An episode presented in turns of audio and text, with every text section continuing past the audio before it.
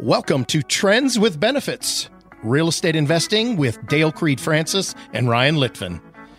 We strive to bring an open, honest, and transparent approach to real estate investing by informing and educating listeners about the real-world benefits, issues, and challenges investors need to know when it comes to direct participation real estate. This podcast is where you can learn the latest trends, innovations, and opportunities available to help build wealth, create income, and diversify your portfolio. So get ready for another informative, fast-paced, and entertaining episode of Trends with Benefits. I'm Dale Creed Francis along with Ryan Litvin. Glad to have you with us. This is part two of our three-part series on real estate trends with benefits. And part one, if you missed that and you can go back and listen to it, that is focused on the statistics, the demographics, the the data surrounding the why. Why why do we do what we do? And what, what do we see coming in the future? This one, this part two is about the real estate in direct participation real estate. And we'll talk about uh, what that means and how that's different. And I'll start off with a quote from Joseph Segla. He's a C P A, and he's also the controller at the Vincent Companies. Here's what Joe said. I think people know or certainly recognize that they need to invest in real estate, but don't really know how to make it happen. They don't know how to truly access real estate. The barriers of entry have either blocked or confused them. He goes on to, st- on to say, Wall Street has contributed to these problems. They saw an opportunity for themselves and came along with real estate mutual funds and REITs. It misled investors to believe, well, that must be the real estate I've been hearing about that builds wealth. It's not. He's, he, his final statement is, first and foremost, people have to understand the difference between owning actual real estate and owning shares in a mutual fund or a REIT, or they'll never get it. Well, and that comes from Joe, who's our controller, has been with us a couple of years now. Uh, phenomenal asset uh, addition to to our company. And that comes from him after being, you know, he's a, he's a C P A, uh, came from doing C P A work from another firm when he came over to us. And when he was talking with me recently, he had said prior to this, he had only known mutual funds and REITs and thought, hey, I'm going to allocate my money to this, to the sure. mutual fund, to this. So this comes firsthand from his knowledge of doing a lot of the books and everything on real estate things um, over the last couple of years from someone that wasn't aware. And that's why we do these different, this three-part series podcast and every podcast that we do. And we do what we do and and let people know we're doing it because it's a way to directly invest in a specific hard asset that, in my opinion, the reason I do it is it's more controlled. It's more, hmm.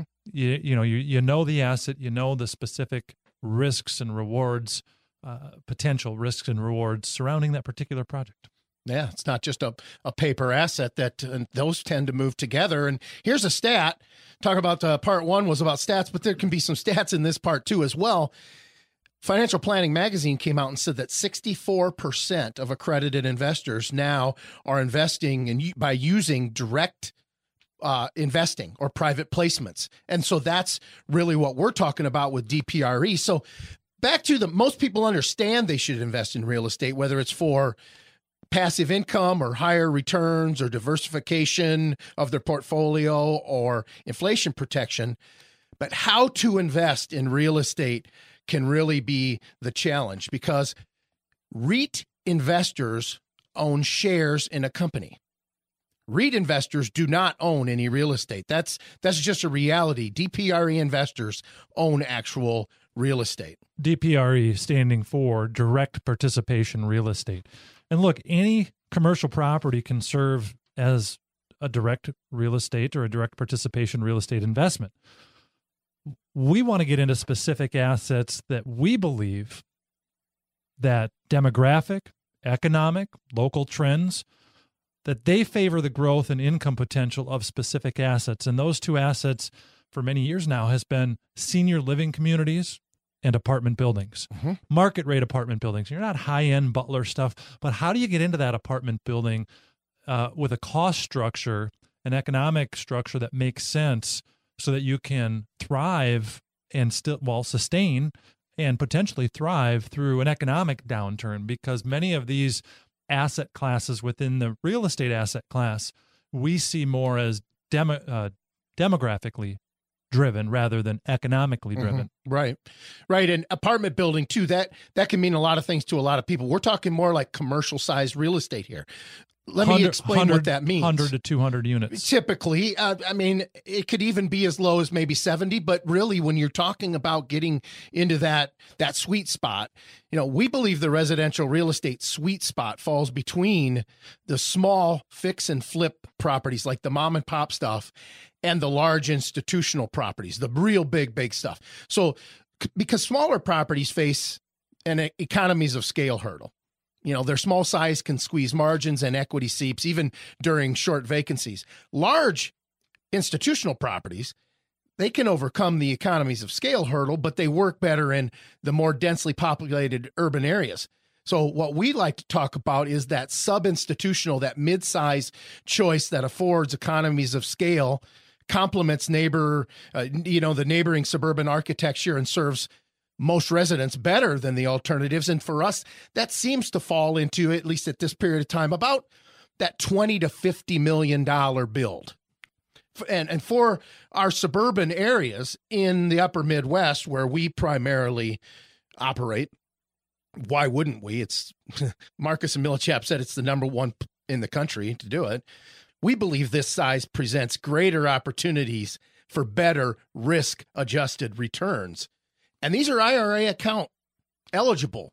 Yeah, they are. And you said, Dale, you referenced the Marcus and Millichap report kind of as if it was common knowledge. Now, if you didn't listen to the first podcast, we discussed that report, but they uh, came out with Minnesota having the tightest vacancy rates in the nation. And if you want that data, you want that information, or you want an evidence-based investing report with sources and facts on demographics surrounding real estate, go to Vincent Companies, M N dot com, go to the podcast page, uh, reach out to us. You can listen to the other podcasts there, but request that information.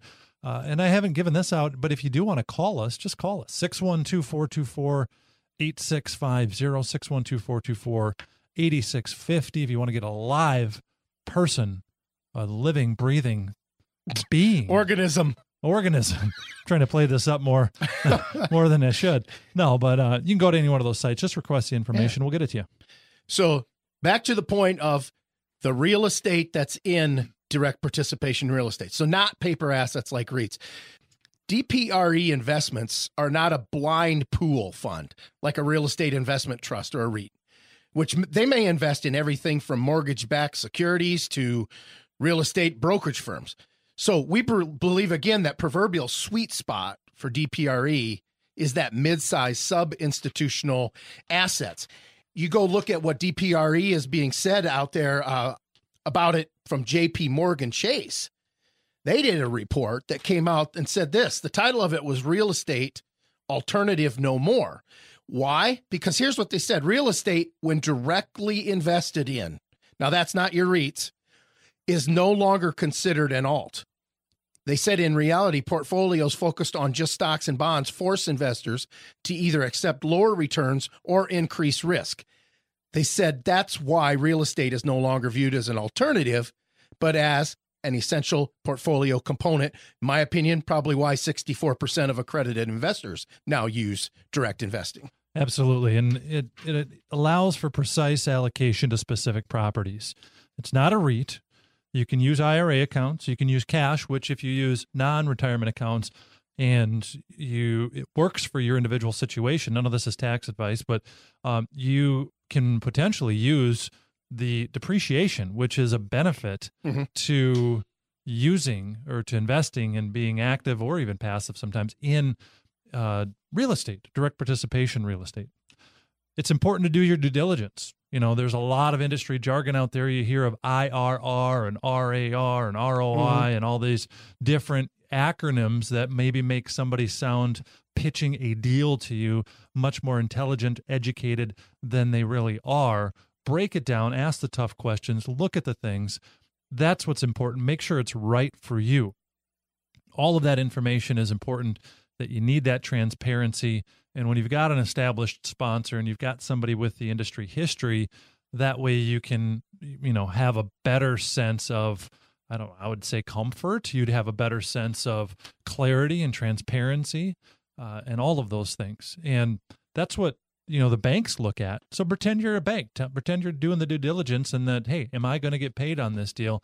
And I think you'll find it very advantageous towards the investor, uh, being that the way these direct participation real estate investments are offered and structured, they're not just being pitched, right? Like, right. like you and I are very involved. We're developers. We own well, and operate. twenty-six years in the business I've been doing this, so right. I've seen a lot.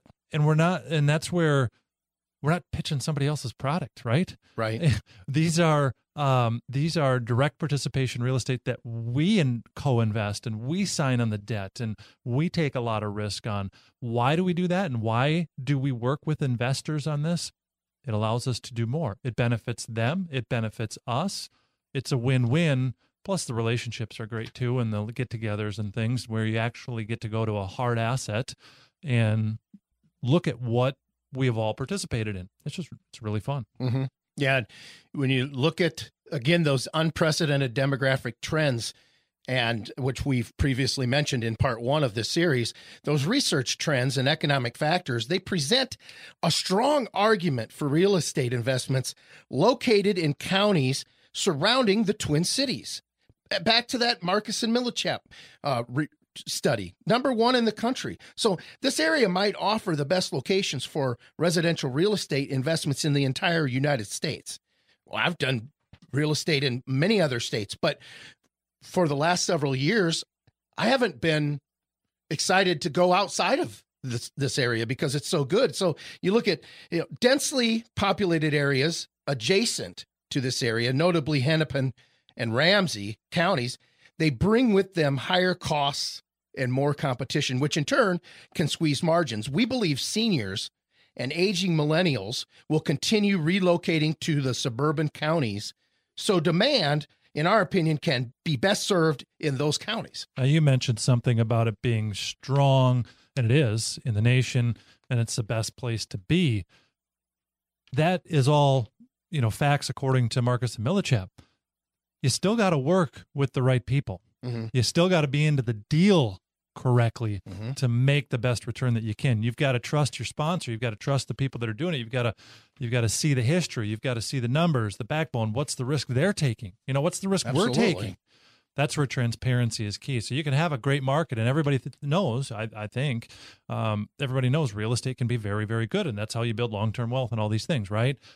But you still have to do it right. You still have to do your due diligence. You still, we have to do our due diligence. We uh, have to look at specific areas and make sure, but on all the data that you're given right here, Dale, on the mm-hmm. counties and the Marcus and Millichap and all of that stuff, there's still a lot of economics and a lot of things that go into it. And that's what we identify uh, and use that data, mm-hmm. that risk-based analysis to see not even just if a project makes or a property makes sense, but will it be meet our criteria from a return structure. Right. If you want an evidence-based investing booklet, Trends with Benefits, that is not a marketing piece. It is just facts that we talk about here and the demographics and various other trends. Give us a call, six one two, four two four, eight six five zero to request that, six one two, four two four, eight six five zero. Or you can go to vincent companies m n dot com. Now, Ryan, let's cover some bullets that we've put together that are D P R E and investment facts. So D P R E enables precise allocation to specific properties investors can visit. They can evaluate themselves. Um, investors cannot do that with your conventional type of real estate exposure being REITs or mutual funds. You can go visit the company that sold it to you and is making commission on you. Yeah, that's, visit their, that's they, about it. You can go visit their real estate offices. You, exactly. So again, bullet two, D P R is not a REIT. D P R E is modeled after direct asset ownership. REITs are modeled after mutual funds. D P R E investors decide which specific properties serve their interests best. REIT fund managers make all the inv- investment decisions. D P R E investors own actual real estate. REIT investors own shares in a company. REIT investors do not own any real estate. D P R E values are non-correlated with the stock market. REIT shares values tend to have a high correlation with stock market share values. Talk about, you know, that one's a big one for people, that non-correlation, because that's truly what they really want when they are thinking they want to diversify, right? Well, do you know, I mean, REITs can hold other things outside of real estate. REITs can hold mortgage-backed securities. They can, mortgage-backed securities are derivatives. Mm-hmm. If anybody doesn't know what a derivative is, read the book or watch the movie if you want to have lazy eyes and not read. Uh, uh, I'm drawing uh, The Big Short. Yeah, The Big Short. From two thousand eight. Talks about mortgage-backed securities and how it blew up the financial crisis. And now you've got REITs speculating on mortgage markets. Right. Uh, D P R E investors can share individually in depreciation. REIT investors, they don't, right? Right. Well, and then also you've got to factor in if you own a, a real estate mutual fund too, depending on when assets are bought and sold, you might have a tax implication from something that was bought prior to you buying into the fund, right? Mm-hmm. There's different tax implications on mutual funds and things and, and REITs. And so you have to look at those, in my opinion, um, to see where your true return is. So an investors resolve the return risk paradox with risk management methods in D P R E, including due diligence. Again, so the thing is, is versus a REIT saying, well, just invest in this. This is great diversification. And it's quote unquote real estate, which it's, you don't own any real estate. What we like to do is be able to educate people on exactly what types of properties are, are out there available. Why does a maybe senior living community not fit their specific needs like a, maybe an apartment building would, or maybe it's because of the time period that they want to hold or don't want to hold. So it can have those kinds of effects. You can, you can look at actual asset allocation. So it's, it really is the solution to don't put all your eggs in one basket. You know, that it really truly is non-correlated. So that's beautiful for adding diversification. And many people think broad allocation and diversification are the same thing, and they're not. They address two different kinds of risk, and the methods are different. And so it's just, there's so much to it. Allocation and diversification, they coexist. Their reconciliation spawns the idea of thoughtful allocation. And that's really what we look to do for investors, is to help them have thoughtful allocation and diversification to hard assets and not just paper assets. So in our opinion, D P R E investments in multifamily real estate properties and senior living communities located in the suburban areas surrounding the Twin Cities can serve investors' thoughtful allocation process and objective. This is especially true for D P R E investment properties in the sub-institutional, that mid-range size, because they afford economies of scale, they complement that neighboring architecture, and they serve most residents better than the alternatives. Ryan? Yes, Dale. Any final thoughts on part two? Part two, I would say go back and listen to part one if you didn't, or I will give some of the statistics again quickly here, because sometimes you got to hear it a few times. Rents increased six percent last year in Minnesota. They're expected five point seven percent increase in rents this year. Marcus and Millichap uh, slated Minneapolis and Minnesota in particular as the tightest vacancy rates across the nation, running at about two point five percent vacancy. We're seeing that firsthand across apartment buildings. Senior living is demographically driven, not economically driven. These are all important factors. Due diligence, transparency, understanding, risks, reward potentials, those sorts of things are all part of the process. Learn more about Vincent Companies and the Trends with Benefits podcast at vincent r e dot com or trends with benefits podcast dot com. You can also give us a call at six one two, four two four, eight six five zero or submit questions at info at vincent r e dot com. And we really look forward to meeting you soon.